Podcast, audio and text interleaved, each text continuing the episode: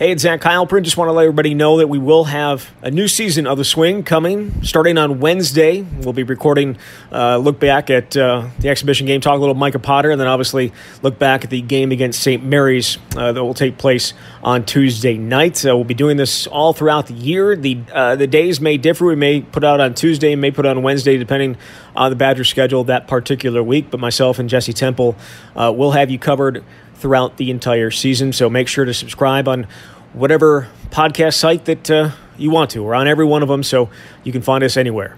Thank you, and we'll talk Wednesday.